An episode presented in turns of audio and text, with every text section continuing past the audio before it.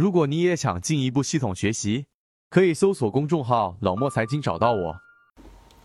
好，今天我们三分钟给各位去继续去沿着交易系统里面去讲一个话题，那就是交易系统它一定是个性化的。很多人在我们圈子里面，例如说近期在上海的圈子和天津的圈子里面，一些股友在问。问什么呢？就是说交易系统，哎呀，这个很难去建立，能不能给出我们一个啊，例如说一个方案，然后一个流程，然后我沿着这个流程，并且我严格去执行，那么我是不是可以做到相对比较稳定的收益呢？答案是否定的。为什么？我们给各位去讲完之后，大家就明白了。当你明白这一个事物的本质之后，你就会更加清晰的去设计好你的交易系统，并且适合你自己的。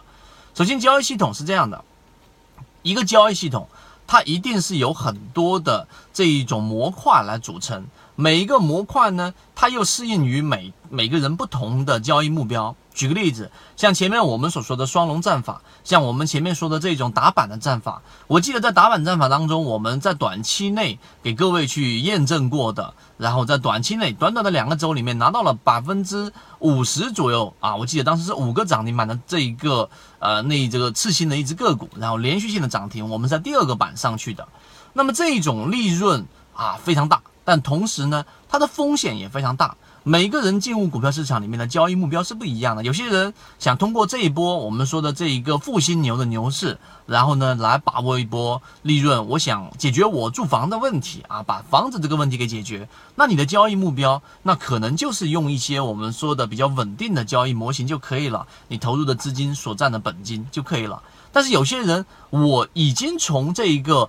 房子、车子的问题给解决之后，我想实现我自己的财务自由。那么这个交易目标就要求你的整体收益和收益的速率，那可能就会比较大。那么在这种情况之下呢，它对于你的风险，因为风险越高，利润越大，这个我们知道的，对不对？所以呢，我们只需要通过不同的模块来进行权衡和取舍。所以啊，总结起来说，交易系统的建立实际上就是在一个权衡利弊。不同的模块的取舍过程，这是第一个我们要说明的观点。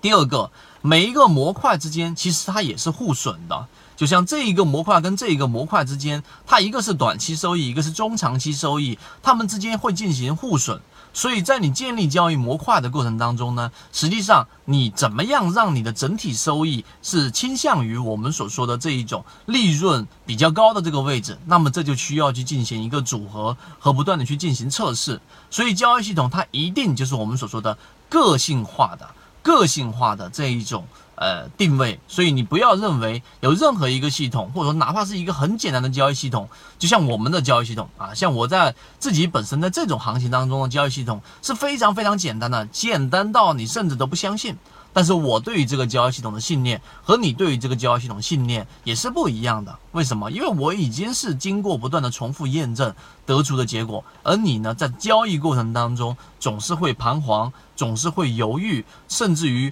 抱有这个怀疑，当出现亏损的时候，你没办法止损，这些就是差距。所以，我们说个性化一定是交易系统的定制方向啊。在我们圈子当中，有很多人是希望我们能够提供一些建议的，并且我们也给出了一些建议。不一样的是，如果我在不了解你个人的交易数据的情况之下，我是没有办法提供一些你交易模型发展的方向的。所以今天啊，这个十二月份已经正式开始，我们给各位提供一个福利，什么福利呢？就是你通过这个视频，如果你看到了，并且这个音频你听到了，你可以直接找到我，找到我的圈子，然后进入到我们圈子里面，把你以往的整个交易经历和你的整个预期目标告诉给我们，我们可以免费的提供一个适合你的交易方案。因为我们圈子完全是免费的，并且我跟你之间没有任何的利益关系和冲突，所以我们提供的意见是非常中肯的。所以今天如果你非常幸运的听到了我们这个音频和看到了这个视频，